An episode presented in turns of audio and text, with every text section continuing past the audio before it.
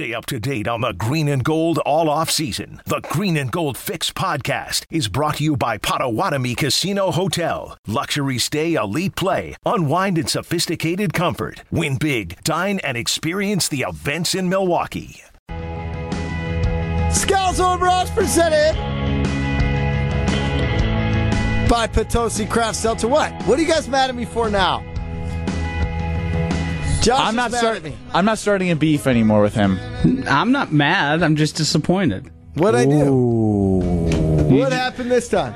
Well, you were just you're a little aloof over there. Yeah, a little lollygag over there. What do you mean?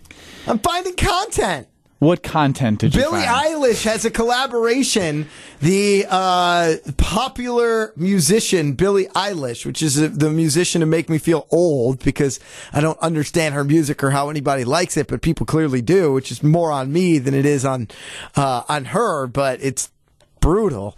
Uh, has the same sort of talent when it comes to dividing designing footwear. Like, look at these Jordans. What's going on with those?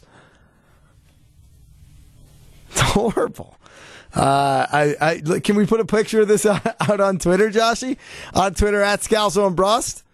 Okay, there we've got a poll. Uh, and on that poll, we ask, do you uh, bring your lunch to work? 800 990 3776. You can call us or text us there. I'm back. I can't go any longer. I don't want you. Okay. I don't want you. Okay. I don't want you. All I need is for Josh to play me this sound. That's it. Because Jermichael Finley appeared Oh, on no, I wanna be a No, part of the you're out it. Packers You're out of combo. You're out of it. Turn the Sam mic off. I don't want either of you guys on this rest of the segment. I can do this. I can do this. We know you can do it. So we know. Key- Keyshawn, uh, J. Will, and Mike, ESPN Radio, they had Matt. They had Jermichael Finley on earlier today. Can I just get when he was talking about how he doesn't see the work ethic from Aaron Rodgers? That's the National Football League. Uh, uh, each offseason, you got to work like it's the last season. And I just don't see a work ethic in Aaron Rodgers that I have in previous years. And uh, I- actually, you can see it right through his, his helmet. The eyes and the face tell, tells everything of the personality.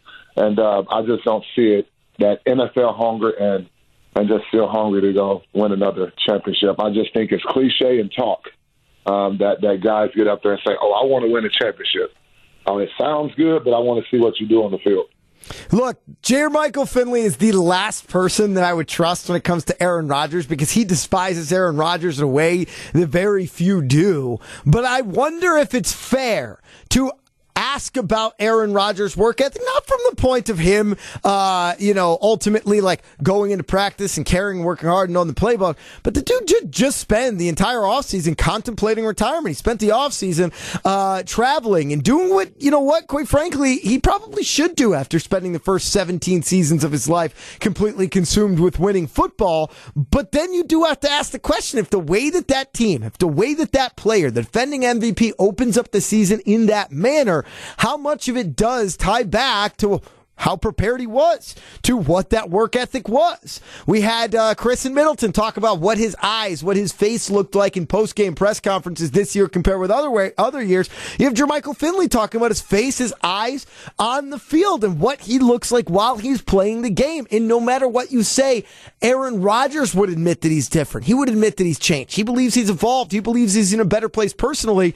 Does that come at the cost of professional success? I don't believe that it will, but I do believe that it is a fair question to ask. And Aaron Rodgers has even admitted that based on everything that's occurred over the last six months that he's opened himself up. The team has opened themselves up for that criticism. But he also won't take blame specifically in the way that you would like to see your leaders take blame and completely fall on the sword. Instead, he opened up his post-game press conference after their loss on Sunday with the lack of a run game, the poor game plan. And not until he was pushed and he was specifically asked about his interceptions did he say, Yeah, I played pretty bad today. Now he's repeated that line a couple of times throughout.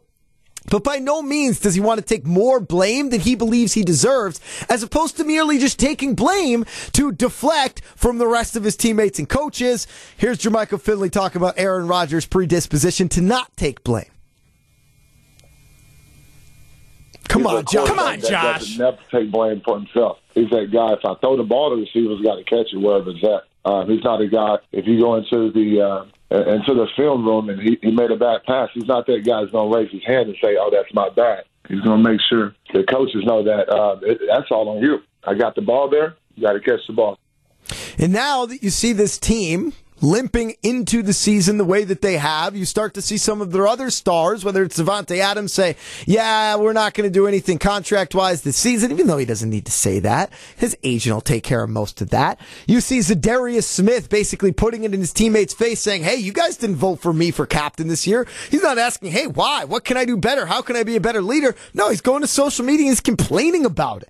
And how much of that does it stem from their leader in Aaron Rodgers, a guy who is notoriously known for being so competitive that he doesn't want to take blame publicly or privately. Again, I think Aaron's part of the solution. I don't think he is part of the problem, but he has opened himself up to this criticism. And you have to wonder if Matt LaFleur is the right coach to be able to navigate these waters from everything that, that, that occurred during this offseason to now having all of these questions swirling about Aaron Rodgers' leadership. 800 3776 on the Scalzo and Brust Twitter feed, uh, Twitter poll. We ask the question.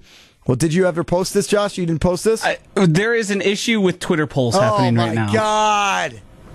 Am I allowed to interject? No. Classic Joshy.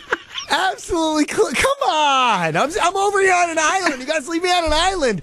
And I thought I was going to have a Twitter poll Well, to we, go to. we had we had a conversation, Ben and I. I said I posted it with t- poll options. It's fine. They didn't excuses, show up. Excuses. Backcountry chimes in. At Scalzo and Brust says the leadership should start at the front office, which it hasn't in years. You're right. They probably are lacking leadership in the front office. It doesn't matter. A true leader in that locker room means a lot more than leadership in the front office. And my question to you all is Aaron Rodgers' leadership a positive, a net positive, or a net negative for this Green Bay Packers team?